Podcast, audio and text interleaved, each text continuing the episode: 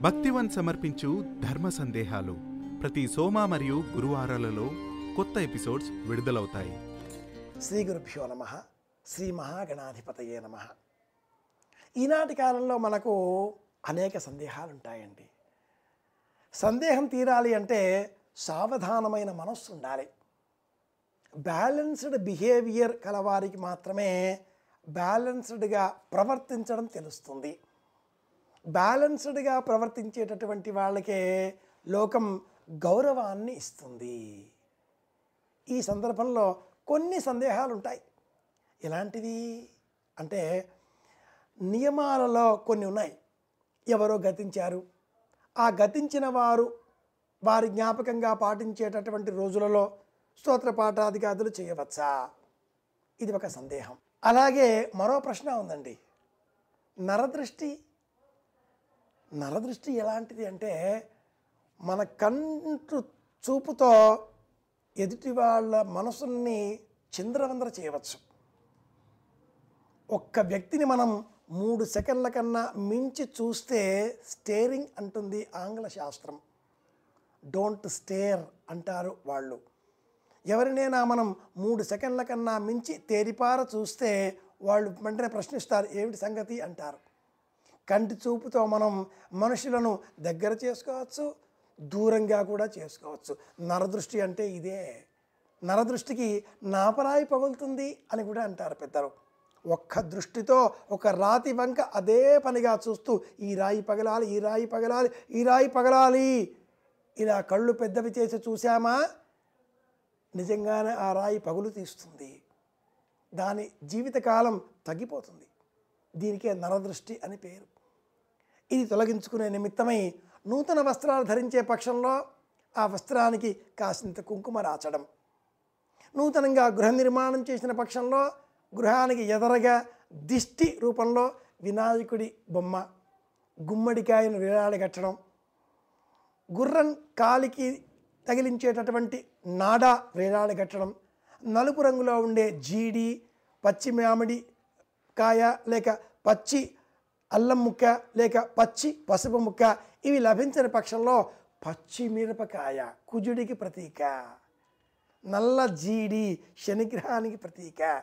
రెండుని కలిపి గుదిగూర్చి వాకిలిలో వేలాడదీయడం. ఇవన్నీ కూడా నరదృష్టిని వెనక్కి మరల్చేటటువంటి మార్గాలు తంత్రశాస్త్రంలో ఇలాంటివి అనేకం చెప్పబడి ఉన్నాయి. అలాగే మనం రెండు ప్రశ్నలు వేరువేరుగా ఉన్నప్పటికీ మనస్సుకు సంబంధించినవి ఈ రెండు కూడా కనుక మాసిక నియమాలలో ఇతర సందర్భాలుగా ఏర్పడినటువంటి నియమాలు దశాహం లేక ఇంట్లో ఎవరే పుట్టారు అప్పుడు కల్పించే పది రోజుల పాటు నియమాలు ఇలాంటి సందర్భాలలో మానసికంగా స్తోత్ర పాఠాదులు చేయాలి ఇది కూడా మనో దృష్టిని వైజ్ఞానికంగా మారుస్తుంది. ఈ చర్మచక్షస్సులు కంటికి కనిపించే వాటినే చూస్తాయండి. వీటిని మించి ఈ గోడ అవతల ఏముంది అని చూడాలి అంటే దానికి మనోదృష్టి కావాలి. మీరంతా ఈ కార్యక్రమాన్ని మీ ఇంట్లో ఉండేటటువంటి దూరదర్శని ఆ తెరపైన చూస్తున్నారు. టీవీ స్క్రీన్ మీద చూస్తున్నారు. నా కార్యక్రమం కనిపిస్తుంది. నన్ను చూస్తారు. కాసేపు అయ్యాక నేను వెళ్ళిపోతే ఏదో ఒక సినిమా దృశ్యం వస్తుంది. ఆ సినిమా దృశ్యాన్ని చూస్తారు. చూచేవి మీ కన్నుల మనస్స? మనస్సు ద్వారా కన్నులు చూస్తున్నాయి. నిజంగా గ్రహించేది మనస్సు. మనోనింద్రియం చాలా గొప్పది. ఆ మనో ఇంద్రియాన్ని మనం బలోపేతం చేసుకునే నిమిత్తమై నరదృష్టి ఉండే సమయంలో ఇంటిని కాపాడుకోవడం కోసం పద్ధతులని పాటించాలి. అలాగే మనోబలాన్ని పెంచుకోవడం కోసం నియమాలలో ఉండే కాలంలో ఆశౌచ విధులలో ఉండేటటువంటి కాలంలో మనస్సులోనే దైవనామస్మరణ చెయ్యాలి. మన చుట్టూరా లక్షలాది కోట్లాది వేవ్స్ అంటే అనేకములైన కిరణాలు ప్రవహిస్తూ ఉన్నాయి.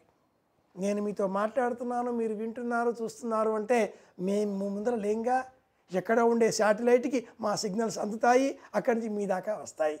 పరోక్షప్రియ ఈ వహిదేవా ఇలా చేరుకునే సమయంలో లక్షలాది కోట్లాది వేవ్ లెన్స్ ఇలా కిరణాలుగా ప్రసిద్ధమవుతూ ఉంటాయి. వీటన్నింటికీ మూలం మనస్సు. ఈ మనస్సు దృష్టి. ఈ దృష్టి సవ్యంగా ఉండాలి. మంత్రబలం సాధన.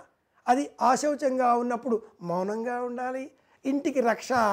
ఇలా మనం దృష్టి దోషాలు కల్పించుకునే విధంగా తట్టుకునే విధంగా ఉండాలి.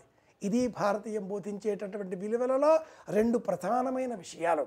భిన్న భిన్నమైనవే ఏకకాలంలో చూడగలుగుతున్నాం తెలుసుకోగలుగుతున్నాం. ఏకకాలంలో మీరు నన్ను చూస్తున్నారు నా మాట వింటున్నారు. ఇవి రెండు వేరే ఇంద్రియాలుగా చూడడానికి కన్నులు కావాలి వినడానికి చెవులు కావాలి. రెండింటితో ఎలా గ్రహిస్తున్నారో రెండు విషయాలను అలాగే గ్రహించండి. అందరికీ బోధించండి. గురుమార్గాన్ని అనుసరిద్దాం. అందరి క్షేమాన్ని కోరుదాం. మళ్ళీ కలుసుకుందాం. శుభమస్తు.